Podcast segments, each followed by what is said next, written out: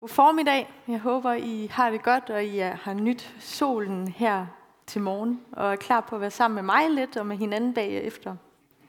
Kan I ikke lige vende jer mod hinanden og sige, øh, hej, hvor er det godt at se dig.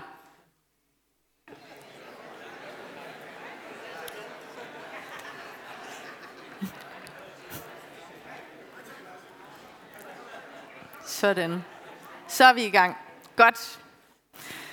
Øh, som sagt, jeg hedder Camilla, og øh, ja, jeg er gift med Kevin, der er en af præsterne her, og derudover så er jeg selv frivillig øh, og har været sådan en aktiv del af børn- og unge øh, aktiviteterne. Og nu er jeg blevet rigtig voksen, så nu er jeg nok mere sådan mor tror jeg. Jeg var i hvert fald ikke inviteret med på den der hyttetur. Øhm, man skulle være under 30. Ja. Så til daglig der arbejder jeg som psykolog, og jeg har sådan meget forskellige klienter, alt fra øh, socialt øh, udsatte voksne til børn ned til 11 år og til teenager. Øhm, og noget, der sådan har slået mig de sidste måneder, det er, at øh, der er en særlig problemstilling, der kommer til at fylde rigtig meget. Og, og det, gælder, det gælder alle. Det, øh, det er både børn helt ned til de her 11 år, og det er også voksne, der er erhvervsledere, der bringer det her problem op. Og det er simpelthen fremtidsfrygt og frygt for fremtiden. Hvor, hvor at mennesker med helt sund økonomi beretter om, jeg er så bekymret for, klarer vi os som familie? Skal vi til at sælge vores hus?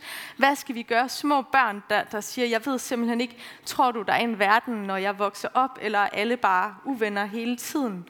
Øhm, så, og jeg synes, at det, at det kalder på, at vi bliver nødt til at tale om det her, og se om vi kan finde et modsvar, hvor Gud kan være med til at tale fred, håb, ind i det, der ligger forude. For det er så let at, at give sig hen til frygten, er det ikke? Altså sådan for mig selv, i år, der vi satte vores hus til salg. Øh, jeg tror, det var sådan en uge, før der kom øh, krig. Øh, dejligt hus ude i Sabro, hvis der skulle være nogle potentielle købere her iblandt. Øhm, ja. Og det er også i år, hvor jeg næsten er gået 100% selvstændig. Altså ikke sådan, jeg har, jeg har været voksen som selvstændig menneske i mange år, men som øh, med mit arbejde. Og det bringer bare nogle helt automatiske bekymringer og tanker med sig. Og jeg kan mærke, hvis jeg giver slip, så kan jeg virkelig godt bekymre mig og frygte fremtiden.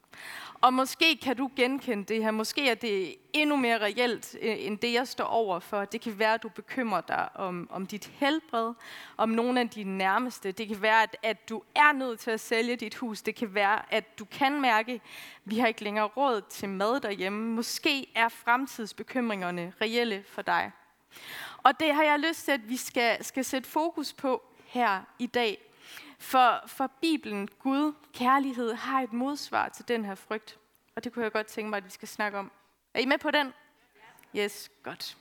Så lige nu, øh, vi skal snakke sådan, hvad er frygt i det hele taget? Hvad er Guds hjerte i det? Hvorfor er det så sindssygt svært at håndtere og overvinde? Og, øh, og hvad er det for nogle konkrete værktøjer, øh, vi kan bruge for at trænge igennem den her frygt? Ja. For det første, frygt det er simpelthen en del af at være menneske. Det er medfødt. Og, og heldigvis for det, ellers så vil vi komme slemt til, øh, til skade, hvis vi ikke kan mærke, hold da op, jeg er godt nok bange for at hoppe ud over den her øh, skrant, eller jeg er godt nok øh, bange for at spise noget, der ser giftigt ud. Det er medfødt, og det er også godt, at vi har fået det. Det her med øh, at have frygt, det gør også, at vi kan se ud i fremtiden. Jeg tror, altså nu, hunden kan jo ikke snakke, men jeg kan ikke se på hunden, at de bekymrer sådan, åh oh, nej, bare min ejer ikke skal på arbejde i morgen, vel? De er bare glade for nuet, at nu er vi glade. Men det kan vi mennesker godt. Vi kan godt se ud i fremtiden, og derfor så kan vi også både have visioner, vi kan være begejstrede, vi kan glæde os, men vi kan også være vildt bange. For hvis vi nu har kigget nyheder, og vi så sidder lidt og tænker, kan vide, hvordan det går med et år, der har været corona, så kan det være, at vi tænker, det går galt, nu kommer der bare noget nyt. Der er det næste, jeg tør ikke engang at bestille en ferie, for hvad er det næste, der er lige rundt om hjørnet? Så frygt er godt, men det kan også være noget, der spænder ben for os. Og sidst men ikke mindst, det er simpelthen, det sikrer, at vi kan overleve. Og der er selvfølgelig alle de her fysiske farer, sådan noget som øh, krig, at vi er bange, hvis vi møder en løve, eller øh, vi, vi lader være med at hoppe ud øh, over en skrant. Og så er der også sådan noget som social fare. For vi skal ikke ret mange år tilbage, øh, før at vi, øh, vi boede i nogle mindre samfund, og husene var ikke lige så gode. Så det var virkelig øh, farligt, hvis vi blev sådan stødt ud af en gruppe, for det ville betyde, øh, at vi nok ikke kunne overleve. Vi havde ikke nogen at støtte os op af. Så det er også derfor, at den dag i dag, hvis vores hjerne sådan opdager, ej, der er noget at være bange for, det kan være, at min ven har ikke svaret på min besked, jeg føler, at de andre holder mig udenfor, så bliver vi reelt bange, fordi vi er programmeret til også at være frygtsomme, når det kommer til at blive lukket ude af sociale fællesskaber. Så nogle gange er det smart, nogle gange ikke så smart. Og det, der er så vanskeligt, det er, at den her fornemmelse af frygt, som vi alle kender til, den tager 0,2 sekunder om at, om at opstå. Så den optræder før den kommer ind i vores hoved. Det er først før, vi kan først mærke det ind i kroppen. Jeg er bange, og så sætter vi en tanke på, og det må være fordi. Og det er jo smart, hvis man møder en løve, fordi altså, sådan, det dur jo ikke, at sådan, hold op, der står en løve, gad vide, om det er bedst, jeg løber, eller om det er bedst, at jeg lige tænker mig om. Der skal kroppen reagere instinktivt og gøre sig klar til at flygte. Så det er noget hurtigt noget, det her frygt. Og som sagt, den kan både være vores beskytter, det er den, der holder os i live, det er den, der gør, at vi er på vagt, at vi tænker os om, Forældre herinde har sikkert også brugt øh, frygt som en opdragelsesstrategi nogle gange, selvom vi ikke er helt stolte af det, hvis du ikke gør det så. Øhm, så det kan være et værktøj også, men det kan også være vores værste fjende, for det kan paralysere os. Det kan give os angstlidelser, og det kan gøre, at vi ikke bliver næstkærlige, at vi ikke kan mærke empati og omsorg. For når man er i det her frygt alarmberedskab, så tænker man kun på sig selv, fordi det er vigtigt, man sikrer sin egen overlevelse. Og det er simpelthen så svært at mærke, at måske kan jeg også være noget for andre. Ja. Og jeg ved ikke, om du kender til det her, at det, det er så svært, for vi ved det jo godt ikke. Vi ved godt, der ikke er nogen grund til at være bange, og alligevel så er det noget, der kan æde os op indenfra. Og for nogle af os, der sidder herinde, der er det super reelt. Sådan, jeg vil skyde ved. Statistisk så er vi omkring mellem 20 og 30 herinde have en reel angst, lidelse. For, for jer, så ved I, hvad det her det vil sige, når det reelt føles, som om man skal dø selvom man ikke kan se en ydre fare. Og det kan være, det særligt er udfordrende for dig at være her i dag, fordi det kommer meget tæt på, og du skal virkelig bare sådan tage, tage dig det, det rum, du har brug for. Hvis du kunne mærke, at det bliver hårdt, så bare lige øh, sid i stolen, mærk gulvet, træk vejret, find grønne genstande i rummet, sådan et lille tricks. Gør, hvad der lige skal til, for at det er rart også at være her. Okay? Ja. For frygt. Nå, jeg skal vist lige have der. Frygt, det er ikke et problem, før det er et problem. Det er ikke et problem, vi er bange. Men det er et problem, hvis vi bliver i et job, hvor vi har det dårligt, vi bliver behandlet dårligt, men vi er så bange, vi er så frygtsomme, at vi ikke tør skifte. For måske så er det endnu værre det næste sted. Vi har været to steder før, hvor det var dårligt. Vi tør ikke længere at handle på det. Det er dårligt, hvis vi bliver sammen med en voldig partner, fysisk, psykisk vold, fordi vi er bange. Vi er bange for måske, så er det endnu værre at være alene. Det er farligt, frygt er farligt, hvis vi ikke længere tør at søge hjælp, når vi har et afhængighedsproblem. Fordi vi er bange, vi kan mærke frygten. Vi er bange for, at vi kommer til at fejle. Vi er bange for, at vi vil tabe ansigt. Vi er bange for, hvad alle andre vil tænke om os. Og så får vi ikke handlet. Og det er også øh, skidt, når vi ligesom giver vores usikkerheder øh, over til vores børn. Øh, det vi selv er bange for, at vi beskytter dem fra det, frem for at konfrontere det. Og måske har du det ligesom mig, at ja, der er nogle områder, hvor frygten er et reelt problem, hvor det, øh, hvor det gør en passiv, og hvor vi ikke får handlet. Og det er jo ikke kun sådan en stor del af, af vores liv. Det er en stor del af alle menneskers liv. Det er noget, vi har til fælles. Vi kender til frygt. Og, og jeg tror også, det er derfor, at frygt er nævnt så sindssygt mange gange i Bibelen. Over 300 gange, så står der noget omkring frygt. Og Gud øh, er god ved os, for han har givet os en helt korrekt og præcis anvisning til, hvad vi skal gøre ved frygt. Vi se, hvad det er? Ja. Frygt ikke.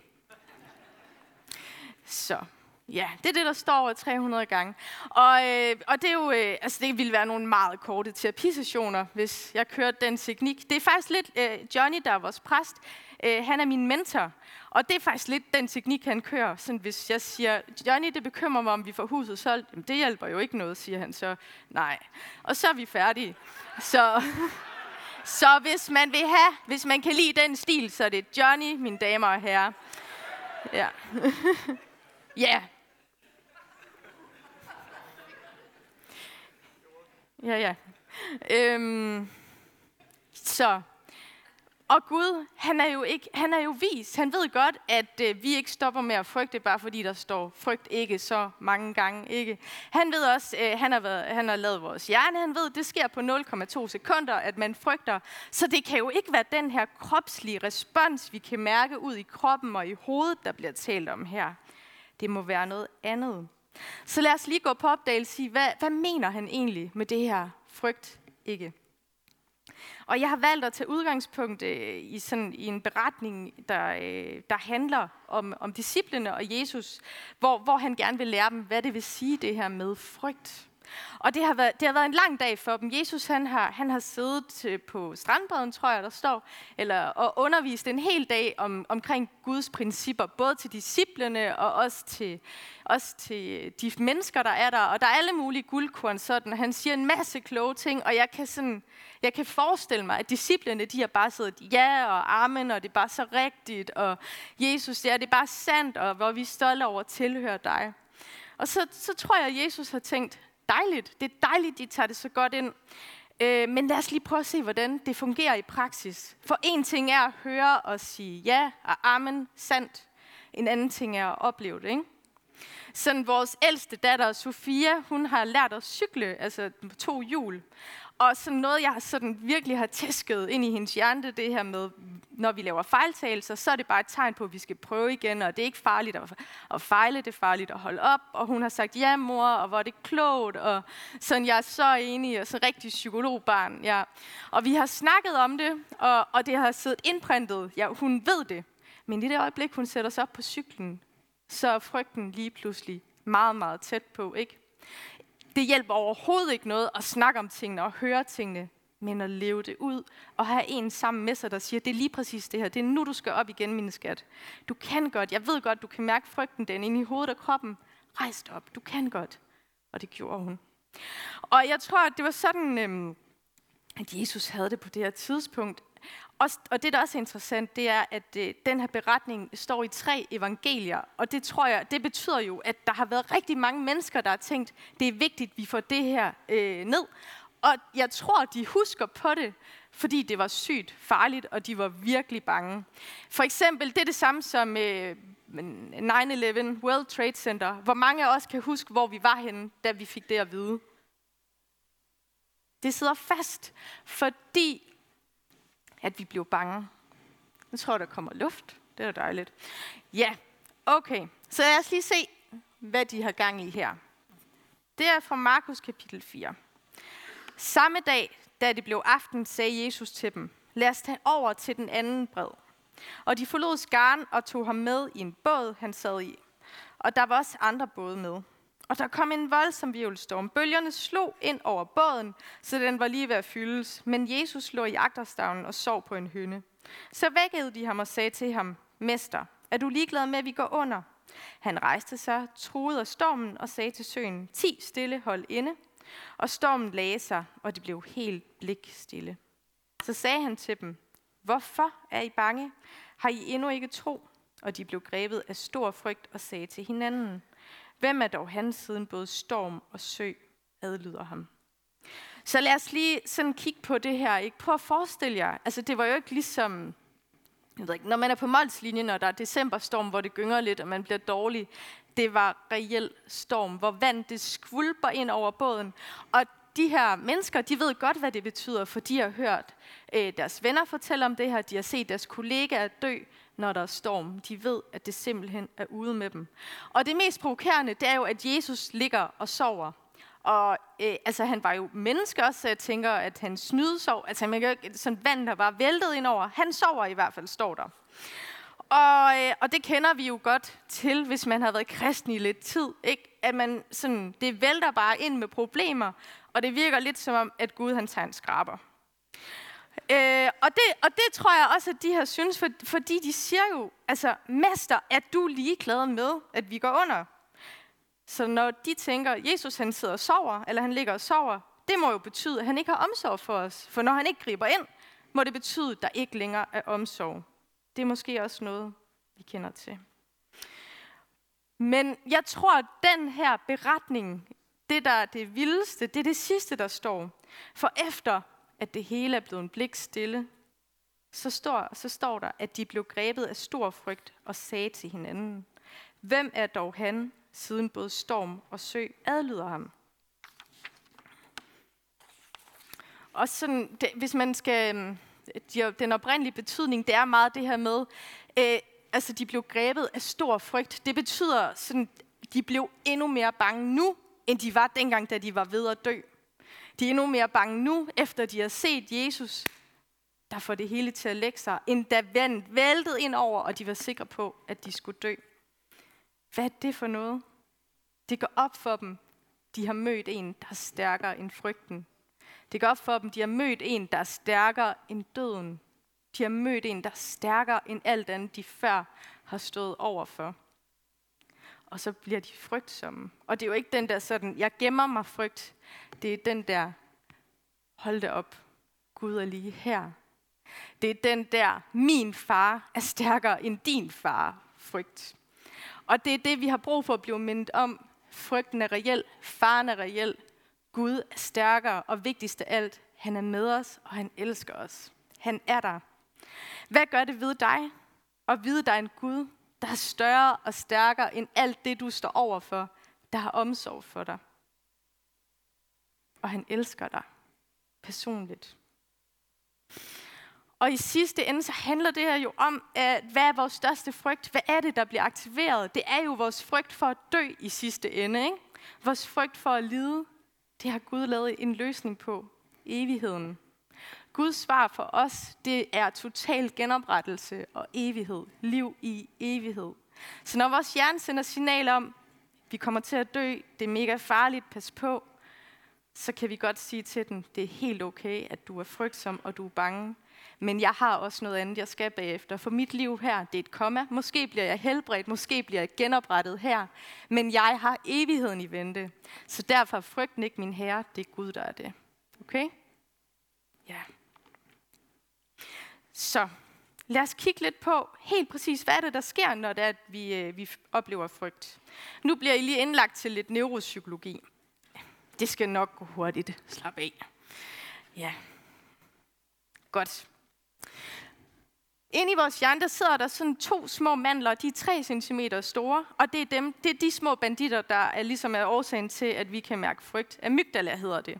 Og det er hjernens sådan alarmberedskab. Øhm, og, og, og det er, sådan, det er vildt igen, for det aktiveres jo, inden vi kan nå at opfatte det.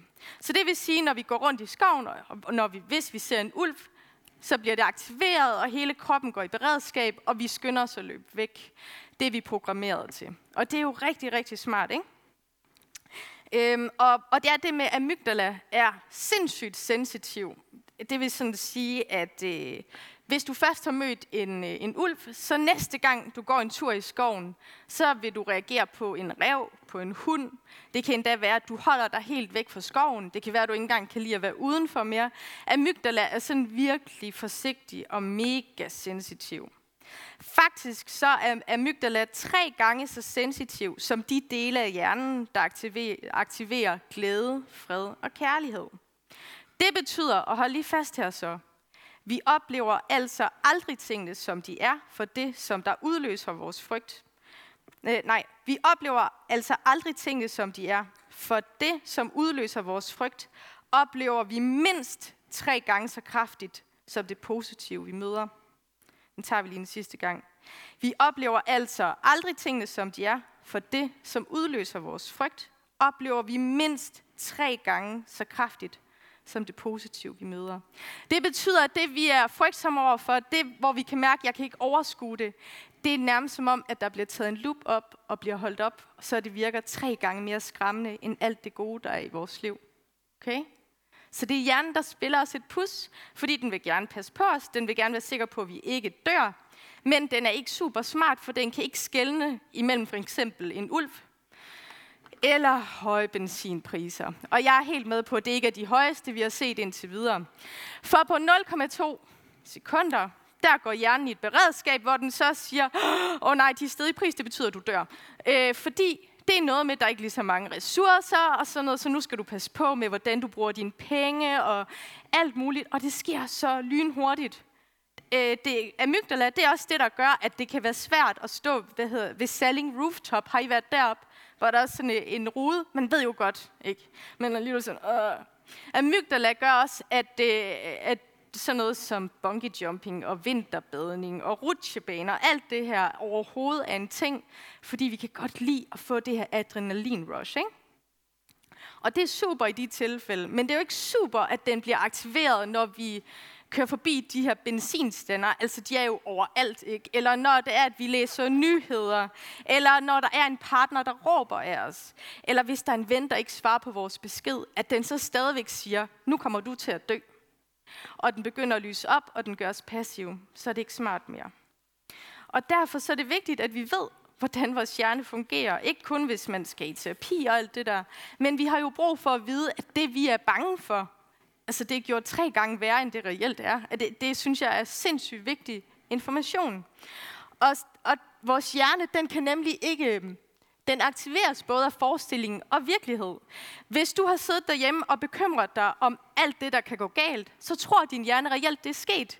Det er derfor, at sådan noget som gyserfilm, at det er en ting, vores hjerne kan ikke skelne imellem virkelighed, fantasi og forestilling.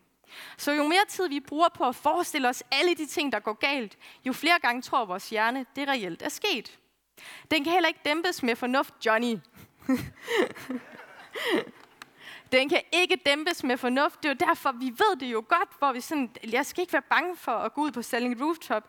Det, det nytter ikke noget, fordi hele hjernen er gået ind i beredskab, og man kan ikke høre, man kan ikke rette ind der. Og den kan få os til at handle meget irrationelt.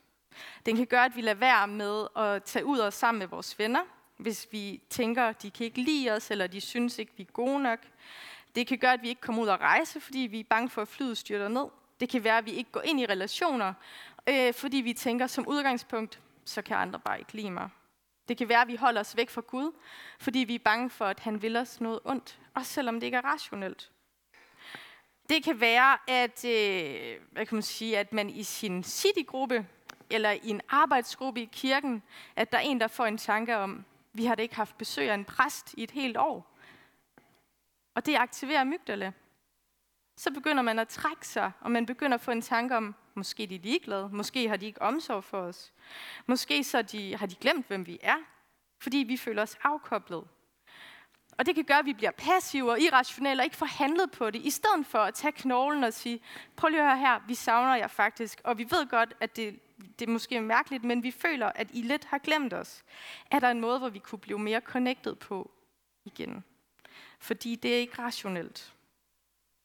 Og så kan det også blive en permanent tilstand, hvor vi går rundt og er meget ængstelige. For eksempel så, øhm, øh, hvad hedder det, hvis man har en reel angstlidelse, så er mygdala væsentligt større øh, end hos andre mennesker. Man går ind og ændrer på hjernestrukturen, jo længere tid man går rundt i frygt.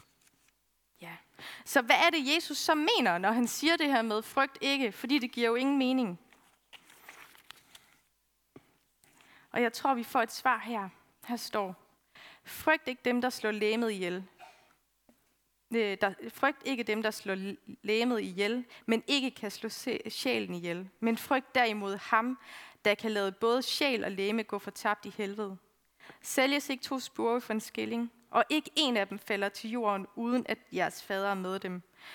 Men på jer, på jer er selv alle hovedhår talt. Frygt derfor ikke, I er mere værd end mange spurve.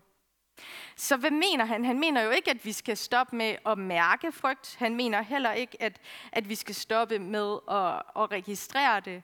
Men det han siger, prøv lige at høre her, Gud er stærkere end alt det. Lad være med at give ind til frygten for lidelse og for død, fordi I har evigheden i vente. Og det tror jeg var det, der skete her, da de var sammen med Jesus. At det går op for dem, at Gud er stærkere og større end alt det, vi er bange for. Okay? Så frygten er reel. Vi kan alle sammen mærke den.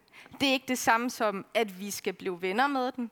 Det er ikke det samme som, at vi skal bruge mega lang tid undskyld, på at tænke på den. Det er ikke det samme som, at vi skal træffe valg baseret på frygt. Den er der. Det må den gerne være. Den sikrer, at vi kan overleve, men den skal ikke bestemme over dit og mit liv. For Gud har ikke givet os en ånd, der gør os frygtsomme, vel? Han, vi kan godt mærke frygt, men vi har ikke en frygt som ånd.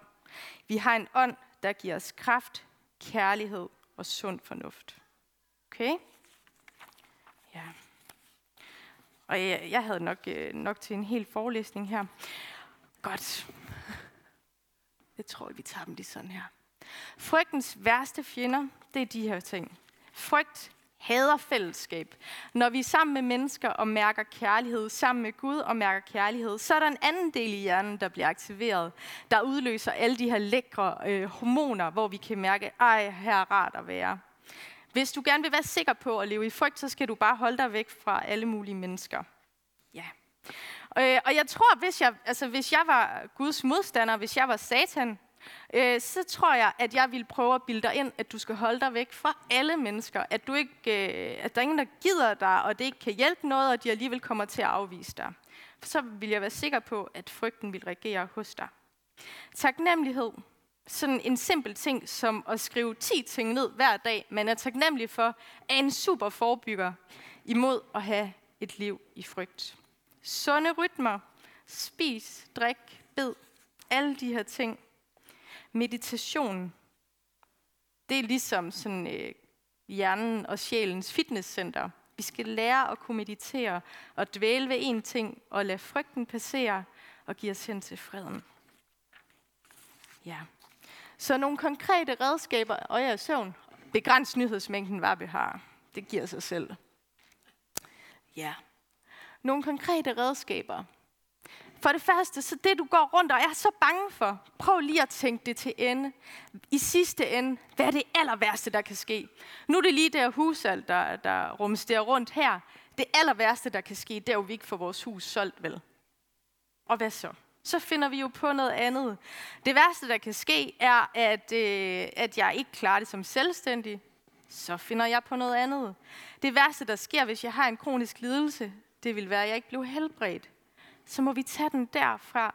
Men hjernen prøver for os til at være sådan, du skal lade være med at tænke det værste, for så skal det være, det sker.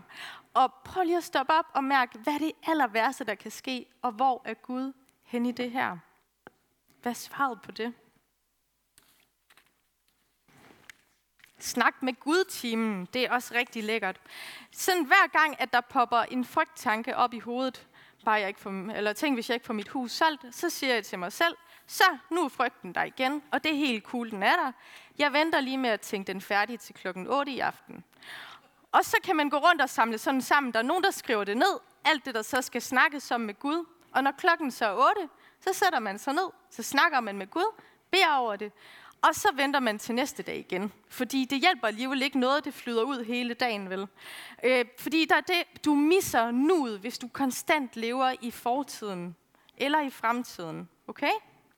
Så altså, og jeg ved ikke, øh, hjernen den gør sådan noget sindssygt noget, hvor om aftenen, når man lægger sig ned på hovedpuden, så siger den, øh, ja, vi skal lige evaluere alle de ting, der er gået galt, så du ikke gør det samme i morgen. Så det er derfor, at der er kæmpe tankemøller, hvor man må være sådan, øh, ja, jeg venter lige til i morgen aften, ikke? Med, med at tage fat på det. Du er okay. Ja? Meditation, der er simpelthen ikke altså en, øh, der er ingen vej udenom vi har øh, hjerner, der hader at koncentrere sig, der godt kan lide at sap og swap og alle de der ting, man kan. Vi bliver nødt til at træne vores hjerner til at holde et fokus, så det ikke er frygten, der styrer, men vi vælger, hvor vores opmærksomhed skal være placeret. Og lav en handlingsplan. Nogle af de ting, der lammer os, der gør os frygtsomme, det er jo reelle farer, ikke? Altså, det er jo noget, vi skal forholde os til. Men frygten spænder benen, når den gør os passiv, når vi bliver sådan her, åh oh, nej, det hele går galt. I stedet for, at vi sætter os ned og kigger på, hvad kan jeg reelt gøre? Kan jeg ringe til en ny ejendomsmæler? Kan jeg prøve at gøre det her? Skal jeg lige høre nogle erfaringer med det? Hvad vil det koste at lege ud? Og hvad end problem, udfordring du har, hvor du kan mærke, at jeg bliver frygtsom. Prøv at få sat dig ned og fundet ud af, hvad kan du gøre? Hvad skal du have handlet på? Fordi frygt kan gøre os passive, men det kan også gøre os handlekraftige og sige, jeg skal finde en løsning på det her. Ja. Og jeg tror sådan, altså her til sidst, at der havde jeg egentlig tænkt, at jeg kunne virkelig godt tænke mig at bede særligt for os, og særligt for dig, der er plaget af angst og af fremtidsfrygt. Det kan også være, at du er her, og du kender en, der er derhjemme eller et andet sted, hvor du ved, det er bare tortur for dem. De er konstant i angst eller i frygt. Og jeg kunne godt tænke mig, at vi i dag står sammen som kirke og beder for dem. Og har en forventning om, hey, bøn, det rykker. Det her det er en åndelig kamp, og vi skal simpelthen have fat om det her, sådan vi ikke går rundt med en omgangskreds, der, der er passiv af frygt. Er I med på det? Ja. Så har I ikke lyst til at stille jer op?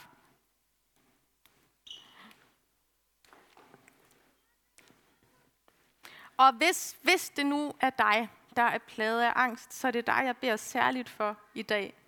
Hvis det er dig, der også kender en, har en bekendt, et familiemedlem, en ven, hvor du ved, det her, det er rigtig stærkt hos dem, så bare læg en hånd her på dit hjerte, og så beder vi sammen på dem, for dem. Hmm. Gud, vis os, hvor meget større du er end alt det her. Angsttilstanden, ånd af frygt, forsvind i Jesu navn. Frygt, du har ingen plads i vores sind, i vores hjem, i vores børn, i vores venner, hos vores ægtefæller, på vores arbejdspladser eller i vores kirke. Her der regerer kun Guds fred og Guds kærlighed. Vi nægter at give os ind til frygt. Følelsen kan være der, fornemmelsen kan være der, men Gud, du er større, og din kærlighed er virksom. Stærkere end alt det her. Vi ved, at vi har genoprettelse og evigheden i vente, hvis ikke her på jorden, som et øjeblik. Tak fordi du beskytter os. Så derfor så erklærer vi, Gud, du har ikke givet os en frygtsom ånd, men en ånd af kraft, kærlighed og sund fornuft. Vi træder frem, og vi står med åben pande beskyttet af dig, af kærligheden. Selvom fremtiden virker farlig, så nægter vi at give ind til frygten. Vi vælger at elske, vi vælger at række ud, og vi vælger at gå fremad. Lad din fred regere, Gud. Tak. I Jesu navn. Amen. Jeg skår til plads igen.